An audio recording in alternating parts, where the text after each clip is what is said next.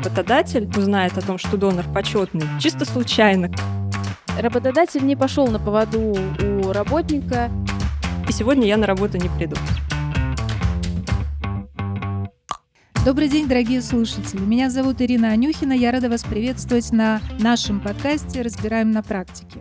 Сегодня вместе с моими коллегами Марией Невежиной и Маргаритой Геозаровой мы хотели бы предложить вам обсудить тему защищенных категорий работников. В каком контексте? Мы знаем, что Российский трудовой кодекс содержит достаточно обширный перечень защищенных категорий работников. Тем не менее, работодатели часто сталкиваются с вопросами, что делать э, в ситуациях, когда все же надо инициировать э, вопросы расставания с такими работниками, или когда работодатели сталкиваются с ситуациями злоупотребления правом такими работниками. При этом есть достаточно значительный перечень, ну, так скажем, распространенных категорий защищенных работников, там беременные женщины, матери, находящиеся в декретном отпуске с детьми до трех лет и так далее. А есть и некоторые неочевидные категории, о которых хотелось бы, наверное, тоже сегодня поговорить. Первый вопрос, который хотелось бы предложить обсудить, это вопрос о том, как все-таки узнать работодателю о том, что тот или иной работник относится к защищенной категории. Ну, например, как узнать, что мать, сотрудница компании, является одинокой матерью. Ирина, спасибо. Действительно, это очень хороший вопрос и часто встречающаяся на практике неоднозначная ситуация. Может прозвучать довольно удивительно, но некоторые работодатели до момента возникновения конфликта могут и не подозревать, что работница является матерью, да еще и одинокой матерью. И отвечая на вопрос, можно ли прекратить трудовые отношения по инициативе работодателя с работником, который является одинокой матерью, необходимо иметь определенный массив информации, в том числе о семейном составе этого человека человека. Запрет на увольнение одинокой матери следует из э, Трудового кодекса, это императивная норма, и она довольно однозначная. Защищенный статус сохраняется в случае, если у одинокой матери есть ребенок до 14 лет, либо ребенок-инвалид до 18 лет, и она его воспитывает одна. И здесь начинаются сложности, потому что э, перечень документов, подтверждающий правовой статус одинокой матери, нормативно не закреплен. Здесь мы руководствоваться можем только судебной практикой, довольно старым уже постановлением постановлением Пленума Верховного Суда 2014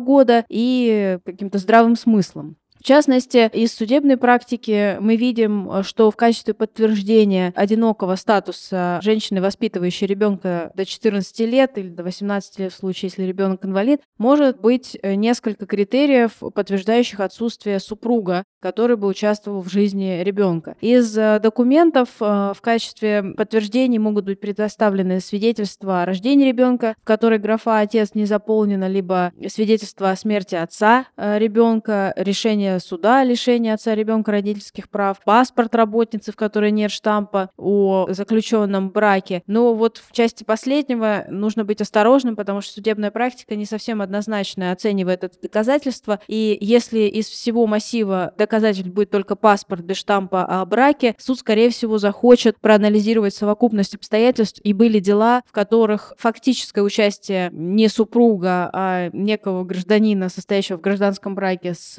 одиноким одинокой матерью в жизни ребенка, в воспитании, в содержании, это было доказано в ходе процесса, были критериями, подтверждающими, что мать не является одинокой. Но при этом, наверное, есть и менее распространенные категории защищенных работников. Ну, скажем так, не то, что менее распространенные, а менее очевидные. Маша, вы не могли бы остановиться на специфике таких защищенных категорий? Кто они, кого, что надо иметь в виду и на кого обращать внимание? Ирина, действительно, есть такие категории работников, как члены комиссии избирательных с правом решающего голоса и члены избирательных комиссий с правом совмещательного голоса. Это довольно нетривиальные категории защищенных работников, потому что эту защиту им гарантирует не трудовой кодекс, а федеральный закон об основных гарантиях избирательных прав граждан. Но на практике мы сейчас довольно часто сталкиваемся с тем, что работники приобретают такой публично-правовой статус, причем в сугубо личных целях, для того, чтобы получить защиту от увольнения по инициативе работодателя, и весьма успешно используют этот статус в течение многих лет, оставаясь членами избирательных комиссий с правом решающего голоса, голоса, что довольно существенно затрудняет и ограничивает для работодателей способы оптимизировать кадровый состав, например, когда работодатель принимает решение уволить таких работников. И на практике так получается, что зачастую чуть ли не единственным способом прекратить трудовые отношения с такими работниками можно только по соглашению сторон. И работники, держа в уме их защищенный статус, иногда требуют чуть ли не заоблачных компенсаций для того, чтобы расстаться с работодателем. Но есть и позитивный момент. В последнее время судебная практика складывается довольно однородно,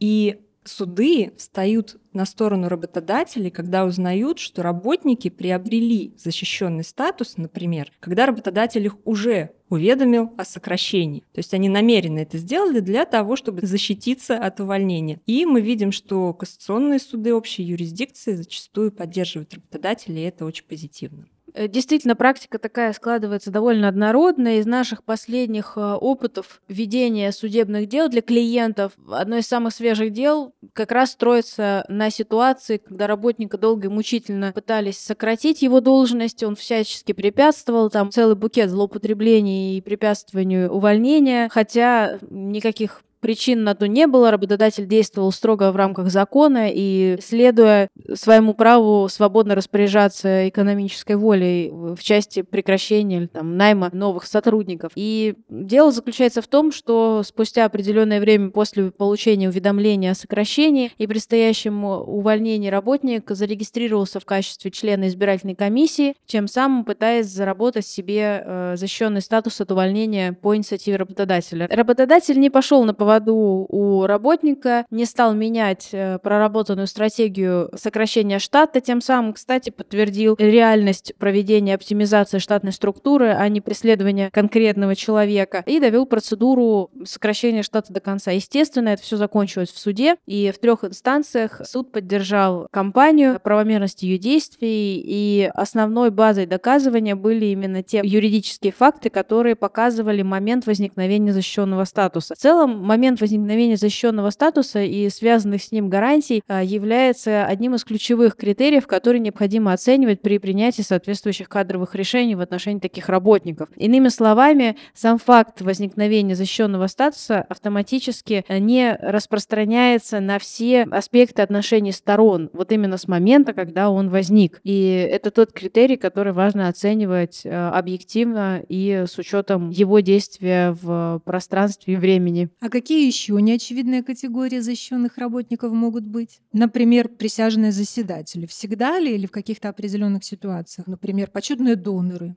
Доноры вообще и почетные. Присяжные заседатели защищены от увольнения по инициативе работодателей, от перевода на время исполнения им обязанностей по осуществлению правосудия. Ну, кстати, злоупотреблять э, правовым статусом присяжного заседателя довольно сложно. Обычно это никак не зависит от лица, и, как правило, работник просто попадает в ситуацию, когда он получил постановление от суда, его вызывают, и он становится членом присяжной комиссии. И это, наверное, тот самый редкий случай, когда защищенный статус работника не может быть использован в качестве злоупотребления, хотя, к сожалению, все остальные аспекты мы довольно часто встречаем в контексте злоупотребления работниками. Да, в частности, доноры довольно регулярно на нашей практике злоупотребляют своими правами, которые им предоставляет законодательство. Мы сталкиваемся с ситуациями, когда, скажем так, регулярные доноры сдают кровь чуть ли не каждый месяц. За это они освобождаются от работы в день э, сдачи крови и получают еще дополнительный день отдыха, который они используют по своему усмотрению, очень часто присовокупляя к основному дополнительному отпуску, и того получая плюс 12 дней. А самое интересное, что многие недобросовестно офисные работники даже не удосуживаются уведомить работодателя о том, что они собираются сдавать кровь. То есть работодатель с утра ищет их, оповещает по всем средствам связи, а они тем временем сдают кровь, потом просто сообщают, я сегодня сдавал кровь, и сегодня я на работу не приду.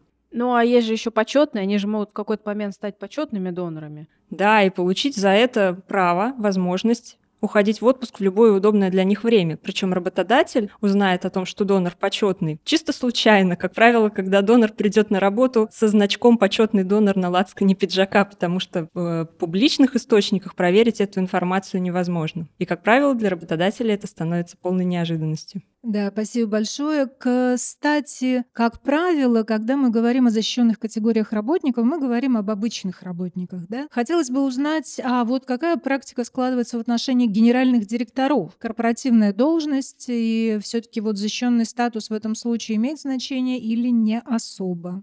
Да, имеет. Дело в том, что генеральный директор э, занимает э, такую двойственную позицию, имеет двойственный правовой статус. С одной стороны, это корпоративная должность, безусловно, назначаемая компанией, полномочным органом с определенным массивом корпоративных полномочий, но в то же время это и работник с трудовыми отношениями, и никаких исключений из общих гарантий, предоставляемых работников генеральным директором, тоже не предусмотрено. Возникает на практике ситуация, как соотносятся гарантии защищенности от увольнения увольнения по инициативе работодателя, вот этот критерий защищенности, с тем фактом, что генерального директора всегда можно уволить э, по решению уполномоченного органа компании, ну, соответственно, с выплатой компенсации, если не было виновных действий. И судебная практика дала разъяснение по этому вопросу, в частности, подчеркнув, что такое прекращение трудового договора будет являться увольнением по инициативе работодателя. Следовательно, все гарантии из 81 статьи полностью применяются, как и те, которые мы сегодня чуть раньше обсуждали, включая матерей одиноких, лиц, находящихся в состоянии беременности, лиц с семейными обязанностями и прочего. А основные, наиболее часто встречающиеся ситуации — это нахождение на больничном либо в отпуске. То есть реализовать корпоративное решение о досрочном прекращении корпоративных полномочий полномочий и увольнении, как правило, это все должно происходить одномоментно, можно только в случае отсутствия вот этих защищенных критериев. Очевидно, что на практике не всегда э, возможно ждать прекращения корпоративных полномочий какой-то неопределенный срок, если человек там, длительно находится в состоянии нетрудоспособности, либо э, злоупотребляет правом, и такое мы на практике встречаем. Здесь уже вопрос стоит о соизмерении рисков, связанных с сохранением корпоративных полномочий соответствующего лица, либо с созданием разрыва между прекращением корпоративных полномочий и последующим в каком-то обозримом будущем э, прекращением трудовых отношений с этим лицом. В свете потенциальных злоупотреблений со стороны работников или фактических злоупотреблений со стороны работников, есть ли какие-то практические меры, которые работодатель может применять для того, чтобы ну, проверить благонадежность своих работников? Э, что здесь с практической точки зрения можно иметь в виду работодателю? Я думаю, что можно ответить следующим образом. Способы проверки будут зависеть от момента, когда они требуются. Например, на старте трудовых отношений, получив первый комплект документов, ничего сверхъестественного, только те, что работодатель может проверить при общении с кандидатом, а мы рекомендуем проверять дипломы о высшем образовании или о том, который требуется. Это можно сделать э, в открытом доступе. Есть соответствующие сайты Министерства образования, которые позволяют это сделать. А также проверять действительно специальных э, документов э, подтверждающих специальное право. Это могут быть водительские права, это могут быть медицинские книжки, если деятельность компании связана с определенными видами производств. Это все можно проверить э, работодателю самостоятельно. А если же вопрос стоит о каких-то последующих стадиях, также полезным будет отслеживать и понимать отношение работника к обращению к судебным органам. Есть даже такая категория лиц, так называемых профессиональных сутяжников, которые не видят сложности в том, чтобы обращаться обращаться в судебные органы по любым вопросам. И нередко бывают случаи, что конфликт возникает именно с таким человеком, у которого на сайте суда по его территориальной подсудности в рассмотрении уже несколько дел с совершенно различным составом, начиная от э, споров с ТСЖ, заканчивая, там, я не знаю, кредитными организациями. Качестве дополнительных мер также можно проверять сайты ФССП. Это исполнительные производства, чтобы в целом понимать, в каком состоянии находится работник. Понятно, что в какой-то степени это личная жизнь работника, но есть и обратная сторона медали, когда в профессиональной деятельности эта информация может быть довольно полезна для работодателя для принятия тех или иных решений. И, э, наверное, в завершение то, чем мы пользуемся, к счастью, не часто и не часто находим ответ на свой запрос, запрос в такие системы, это база МВД и уголовного розыска по части лиц, которые, собственно, находятся в уголовном розыске. И опять же повторюсь, к счастью, на наши запросы мы редко получаем какую-либо информацию, а это означает, что мы не находим там работников, которых проверяем. Да, спасибо большое, Рита. Ну, наверное, справедливости ради надо добавить, что с согласия работника можно проверять фактически любую информацию, предоставленную им. Для этого нужно истребовать и запросить у работника соответствующее согласие. Тогда будет правомерна любая проверка любой информации, которая предоставлена. Спасибо вам, коллеги, за то, что вы сегодня участвовали в этом обсуждении. Спасибо, уважаемые слушатели, и благодарим вас за внимание к нашим подкастам. Другие выпуски подкаста «Разбираем на практике» вы можете найти на сайте Alrut, а также в iTunes, Google, Яндекс Музыка. Если у вас будут возникать вопросы или предложения, не стесняйтесь обращаться к нам по электронной почте подкаст собака alrut.com. Остаемся с вами на связи и будем рады встретиться вновь в следующем эпизоде нашего подкаста. Хорошего дня и всего доброго.